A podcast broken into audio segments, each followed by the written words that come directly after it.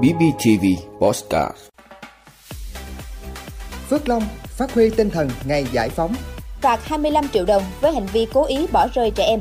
Hơn 10 phụ nữ rơi vào bẫy của gã thanh niên 24 tuổi ở Đồng Nai. Năm quốc gia chuẩn bị ra mắt tiền điện tử trong năm 2022.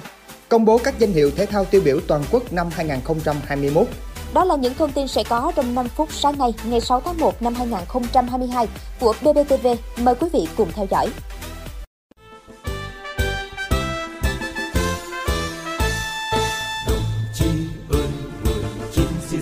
Quân miền Nam anh hùng thành đồng tổ quốc. Thưa quý vị, hôm nay thị xã Phước Long, tỉnh Bình Phước kỷ niệm 47 năm ngày giải phóng. Chiến thắng Phước Long làm nức lòng đồng bào chiến sĩ cả nước. Vì đây là tỉnh đầu tiên của miền Nam được hoàn toàn giải phóng, góp phần củng cố quyết tâm chiến lược của đảng ta trong cuộc tổng tiến công và nổi dậy giải phóng hoàn toàn miền Nam, thống nhất Tổ quốc. 47 năm đã qua, nhưng không khí sôi sục cách mạng từ mùa xuân năm ấy mãi khắc sâu trong trái tim mỗi người dân và luôn là động lực to lớn cho đảng bộ và nhân dân Phước Long trong chặng đường phát triển. Đặc biệt, 12 năm kể từ khi thị xã được tái lập, Đảng bộ và nhân dân các dân tộc thị xã đã tranh thủ thời cơ, khai thác lợi thế, vượt qua khó khăn, thách thức, nỗ lực phấn đấu và đạt được những thành tựu quan trọng về kinh tế xã hội. Đảng bộ đã lãnh đạo phát triển kinh tế tập trung chuyển dịch cơ cấu theo hướng tăng dần tỷ trọng công nghiệp và dịch vụ, giảm dần tỷ trọng trong lĩnh vực nông nghiệp, xây dựng kết cấu hạ tầng đô thị đồng bộ, chỉnh trang đô thị, bảo vệ môi trường, tập trung đầu tư cho phát triển sản xuất, xây dựng hạ tầng, phục vụ du lịch và dịch vụ, xây dựng trung tâm hành chính và khu đô thị mới cùng với việc mở rộng không gian đô thị, phát triển văn hóa, giáo dục, y tế, phục vụ dân sinh. Toàn đảng bộ, chính quyền và nhân dân thị xã Phước Long quyết tâm xây dựng vùng đất anh hùng xứng tầm với kỳ vọng của toàn thể nhân dân. sĩ giải phóng quân miền Nam anh hùng.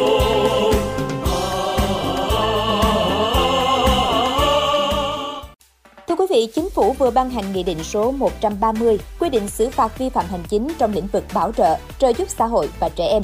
Trong đó có nhiều quy định xử phạt các hành vi bỏ rơi, bạo hành trẻ em. Một trong những nội dung đáng chú ý trong nghị định là phạt tiền từ 10 đến 15 triệu đồng đối với hành vi tổ chức ép buộc trẻ em đi xin ăn, cho thuê, cho mượn trẻ em hoặc sử dụng trẻ em để xin ăn.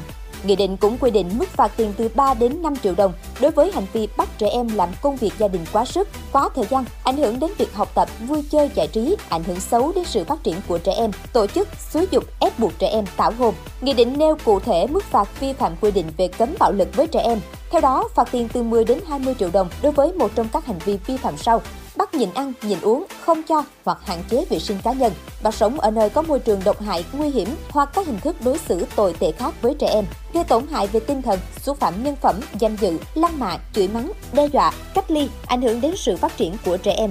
Cô lập, xua đuổi hoặc dùng các biện pháp trừng phạt để dạy trẻ em gây tổn hại về thể chất, tinh thần của trẻ em, thường xuyên đe dọa trẻ em bằng các hình ảnh, âm thanh, con vật, đồ vật làm trẻ em sợ hãi, tổn hại về tinh thần. Nghị định cũng quy định mức phạt đối với vi phạm quy định về chăm sóc nuôi dưỡng trẻ em. Cụ thể, phạt tiền từ 20 đến 25 triệu đồng đối với cha, mẹ, người chăm sóc trẻ em có hành vi cố ý bỏ rơi trẻ em.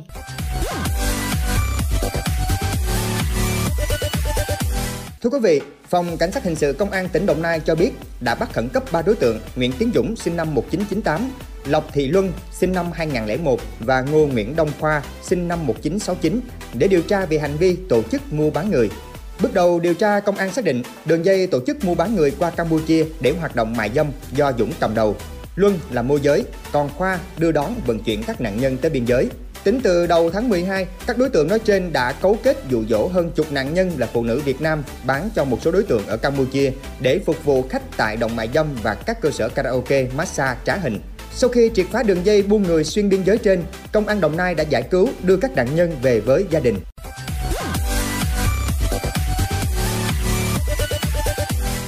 Quý vị, sự xuất hiện ngày càng phổ biến của tiền ảo đã thúc đẩy các ngân hàng trung ương thử một cách tiếp cận tương tự đối với chính sách tiền tệ, đó là tiền kỹ thuật số. Ngân hàng Jamaica vừa thông báo họ đã thử nghiệm thành công tiền điện tử của Ngân hàng Trung ương CBDC. Hình thức kỹ thuật số của tiền định danh và một số quốc gia khác đã sẵn sàng triển khai công nghệ này. Tiền điện tử của Ngân hàng Trung ương khác với tiền ảo và tiền mã hóa những loại tiền mà không được nhà nước phát hành và thiếu trạng thái đấu thầu hợp pháp do chính phủ tuyên bố. Cho đến nay, chỉ có hai quốc gia trên thế giới sử dụng CBDC, gồm Bahamas và Nigeria. Tuy nhiên, các quốc gia khác đã và đang hướng tới mục tiêu phát hành CBDC của riêng họ. Theo đó, năm quốc gia chuẩn bị ra mắt tiền điện tử trong năm 2022 là Jamaica, Trung Quốc, Kazakhstan, Nga và Brazil.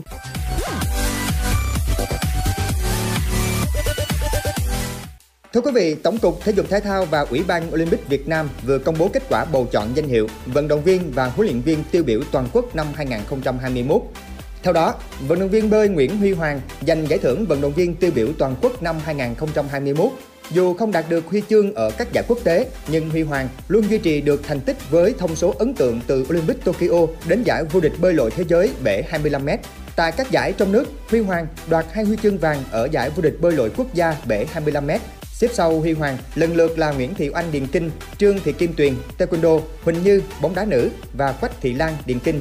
Trong khi đó, ở hạng mục huấn luyện viên tiêu biểu, huấn luyện viên đội tuyển Futsal Việt Nam Phạm Minh Giang giành giải nhất với số điểm 394. Ông Giang đã giúp đội tuyển Futsal Việt Nam lọt vào tới vòng 1/8 tại FIFA Futsal World Cup, đồng thời đưa câu lạc bộ Thái Sơn Nam vô địch quốc gia năm 2021. Xếp sau ông Phạm Minh Giang lần lượt là ông Trần Văn Sĩ Điền Kinh, Bắc Hanh Sơ bóng đá nam, Đoàn Thị Kim Chi bóng đá nữ, Lê Tùng Dương karate. Trong hạng mục giải thưởng vận động viên và huấn luyện viên khuyết tật tiêu biểu toàn quốc năm 2021 ghi nhận lực sĩ cử tạ Lê Văn Công cùng huấn luyện viên Lê Quang Thái. Vận động viên Lê Văn Công khép lại năm 2021 đầy thành công với huy chương bạc tại Paralympic Tokyo năm 2020, huy chương bạc giải vô địch thế giới năm 2021 dưới sự hướng dẫn của huấn luyện viên Lê Quang Thái.